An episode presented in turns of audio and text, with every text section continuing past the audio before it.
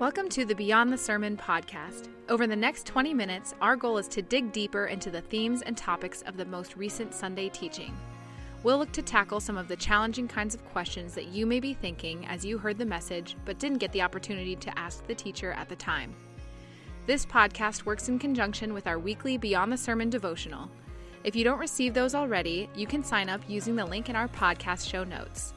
So whatever you're doing right now, at the gym, driving, folding laundry, whatever it might be, we invite you to listen in as together we go beyond the sermon. Welcome, everyone. My name is Will Heron. I'm the Director of Discipleship at The Ridge, and I'm also your host for Beyond the Sermon. And with me today, I have Ridge Lead Pastor Mike Van Rees. Mike, welcome. Yeah, thank you, Will. So, Mike, we're in the second week of our mini-series, Distracted. What's getting between you and Jesus. Last week we talked a bit about surrender, and you encourage us to consider, what are those things that we're kind of holding on to before God, like the rich young ruler with money. This week you turned our attention to perhaps one of Jesus' most famous parables, and that's the story of the prodigal son. Before we get into that, Mike, you mentioned in your message, you joked a little bit about birth order, and how being older or middle child, youngest can influence you for better or for worse. And I did a little bit of research on this, and apparently there's real science behind that. Yes, there is. Not that I doubted you, but many psychologists today believe that where you fall in your family's birth order has a major impact on your personality development, and so I didn't know if you knew this, but I'm the youngest of five children. I have four older sisters, no brothers. So I'm the youngest. I'm the baby of the family. So in your assessment, where does that leave me? How much time do we have, Will? I think one of the things that comes to mind is not only four older siblings, but four girl siblings. Yes, so right. You grew up in a very female world, and you probably didn't have to have very many hand-me-downs. No, I didn't. No, thankfully, yes. And it makes a lot of sense, me leading women's ministry now, I suppose. Is that God's joke? Yes. You've spent time in that world. Yes, I sure have. So back to our scripture. We're in Luke 15:11 through 32, the story of the prodigal son. And I'd like to, just in our time, just look at each character in turn here. Kind of looking at the older brother, he faithfully works hard for his father. He respects him and his authority. This is kind of in contrast to his younger brother. And yet, in the end, Jesus essentially teaches us that he is as far away from the father as his younger brother. So, Mike, what do you think Jesus is wanting to teach us here about the nature of relationship with God? What can we learn? Yeah, I think one of the things that I didn't have time to really dig into this fully in the message, but the context of the story of the prodigal son is fascinating. Chapter starts out this way. It says, 15 verse 1, "Now the tax collectors and sinners were all gathering around to hear him," Jesus, "but the Pharisees and the teachers of the laws muttered, 'This man welcomes sinners and eats with them.'" Mm. What happens right after that? This chapter 15 in the Gospel of Luke, next thing, he tells the story of the lost sheep. Mm-hmm. After that, he tells the story of the lost coin. After that comes the story of the lost son or the prodigal son. Mm-hmm. Unique thing here. So he's telling this to an audience with people who are far from the Lord, and then he's also got the religious leaders who are all over him. The first two, the lost sheep, the lost coin, there's a lot of parallels. The younger son is very similar to the first two stories he told. The thing that's really unique about the prodigal son, it's the older brother. Right. He didn't include that in the first two stories about the lost sheep and about the lost coin. But he's bringing that right to the surface, and especially with the religious leaders who were there listening and watching. So I do think that as Jesus was looking at who he was telling this story to, that was a significant piece of it. Jesus, by the way, did not title this story The Prodigal Son. Right. That came later. Priests and scribes gave it that name. Right. I don't know, Jesus might have called it the older son, if he were to give it a title. The older son is very much as much of a main character here as the younger son is. So what is that saying? What is Jesus doing with that? And I think one of the things that's there for me is he's saying to these religious leaders who are kind of griping about Jesus buddying up to people who weren't following all the rules, they're thinking, well, that's not fair. I'm spending my life in this box, but obeying all these rules that aren't all that fun. And look at all these people that aren't doing that, and yet you're just as connected with them. And what it's getting at is what's going on inside of them. Yeah, that's good. The verse that really struck me, this wasn't the first time I've read this story. Right. Probably wasn't the first time that you've heard this story or anyone listening has heard this story. But it's cool how God can speak in different ways during different moments of your life through this story. The one thing that I hadn't heard before in this passage, it was verse 29, where the older son said, "All these years I've been slaving for you and never disobeyed your orders." Mm. Look at his mindset. Mm. This is his dad. And he says to him, "All these years I've been slaving for you." Mm. And I think what Jesus is getting at there is saying to those who were in the religious circles, is that what's going on inside? Mm. Do you view your relationship with me as a burden? Mm. I'm slaving over this. I'm doing this because I'm obligated to. And into that, I think Jesus is just opening wide, saying this Christianity thing, this Jesus thing, it's not just about what we do. They were doing the right things. Mm. It's about, why are you doing it? Yes. Are you doing this just to earn favor? Are you doing this to avoid punishment? Am I doing this because I feel like, I'm just slaving over him? That's not what God wants. In this, Jesus is saying, that's not what's at the heart of this father. He doesn't want you slaving over him. The heart of this father is a father who wants a relationship with his kids. Mm. That's the center of it. That's what we see when we look at this father. He wants to be loved by us. Mm. Older son, he was doing the right things, right? He was following the rules, but he didn't have that love for his father.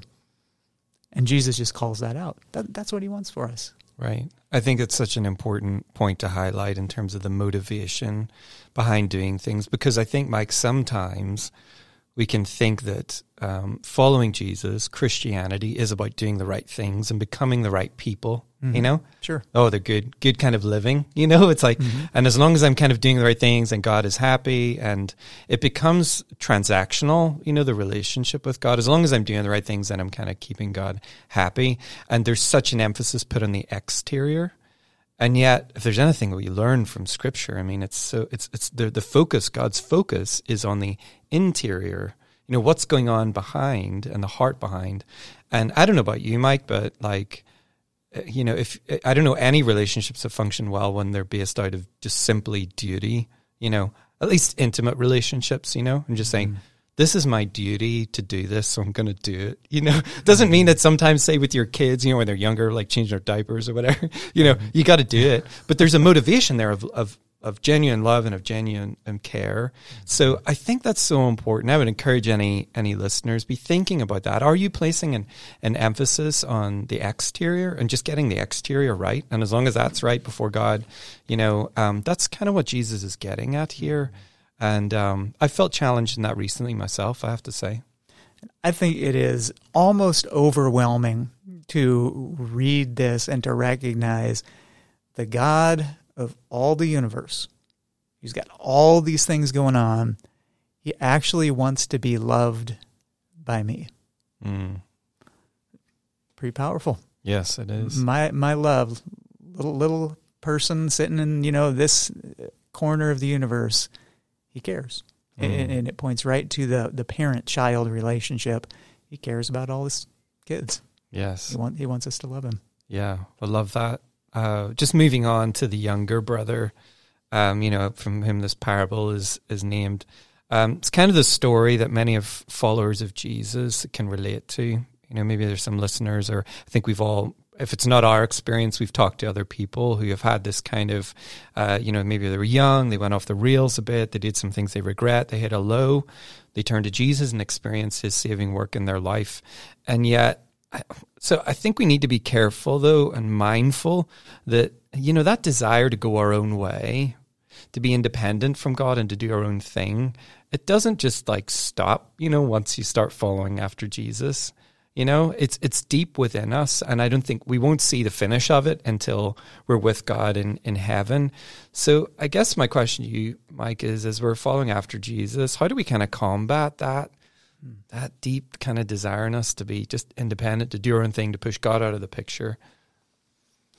One thing that's helpful for me is to recognize we aren't the first ones who have dealt with this. Right. Right. I mean, we got a 2,000 plus year history, and everyone who's gone before us has struggled with a lot of the same stuff. Mm-hmm. So I look back and I see some of the early church leaders. And one of the things that was a discipline that was so essential to them is this discipline of self-reflection. And I would add with that a listening to the Holy Spirit, rather than just going on with agenda, you know, this appointment, this meeting, that meeting, creating space. The early church leaders were very intentional in creating space for self-reflection. The idea is to have that self-reflection before you're eaten with the pigs. In this example, I'd look at that and say, man, what would happen if we would take some time to be able to look at the blessings that we have? He was very aware of what he didn't have. He didn't have all the inheritance that he wanted, but he did have all of his needs provided for. You know, he did have a family. He did have relationships. He had a lot of things, but it's, I think, real valuable for us to be able to look and say, I don't like everything that's happened in my life right now. Okay. What is going well? What are the blessings that I have? So self-reflecting on some of the blessings that we have. And another piece of the self-reflecting is to do kind of the activity of looking back. And I think if I do that and I look back and can say, okay, pinpoint the regrets that I have in life, are any of those when I chose his way over my way? And I guess not a one. Every single time I look back and like, man, I wish I wouldn't have done that or gone that way. Every time it's because I chose my independence, because I chose my way over his way. There's not a single time as I reflect back on my life when I regret something because it was his way. Right. So being aware of how he's moved and worked in our own lives, self-reflecting on that. And I think it comes back to the importance of getting that time with the Lord, you know, on a daily basis. Because I know a lot of times we think of those fundamentals of, like, you know, reading your Bible and praying, but there's a whole lot that happens when we're just getting ourselves in that space before the Lord. I think, you know, we remember again who he is and his greatness and his majesty, his goodness, his faithfulness. We remember him as our source and our wisdom, that we're ultimately looking to him, and he is our provider. You know, there's so many of those things, but it's also an opportunity for us, Mike, I think, to come before the Lord again afresh and lay our lives down before him on a daily basis and say, you literally put the breath in my lungs. This day is yours. My life is yours. And it's a way of, by the Holy Spirit's help, turning from that desire to go our own way, to do our own thing. And I have to say, that's one thing I think, you know, that I would encourage people to do.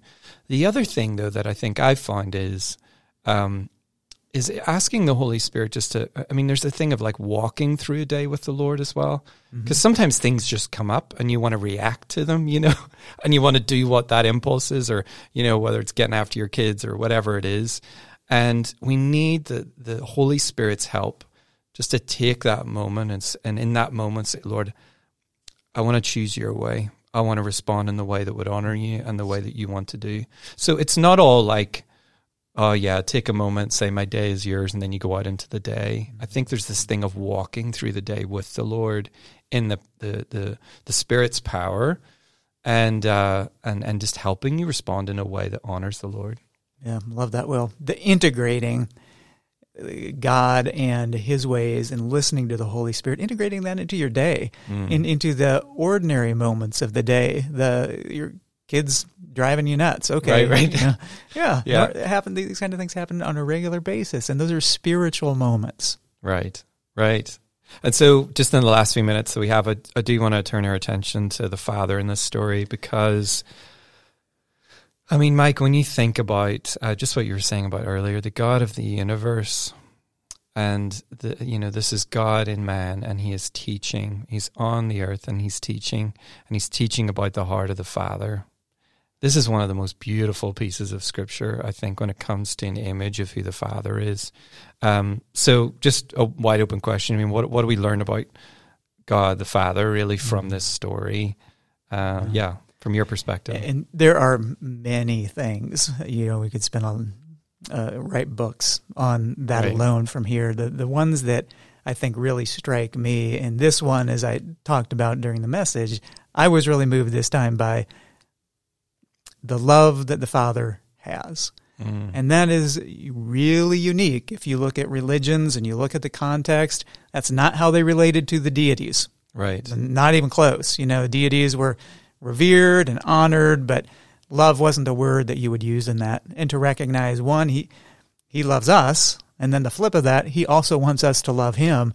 That is really quite revolutionary when you're speaking about what was going on religiously, and still is. Mm. But there are so many themes in here. You know, that would be one. Another theme that really I think is gripping is God gives us wisdom, but he also gives us freedom. Yes, that's good. You look at how that father was willing to release and let the son go. Mm. Man, could you imagine doing that as a dad? Right. But he does that. He gives us freedom. He doesn't impose his will on all of our decisions, because what he's trying to do is shape us on the inside, getting us to a point where we do trust him. I think it's fascinating to see God from that perspective and to put ourselves in that place. So he gives us freedom, but wisdom, it's always there. Mm. And the other thing, the big one on this one, is everybody is loved and welcomed.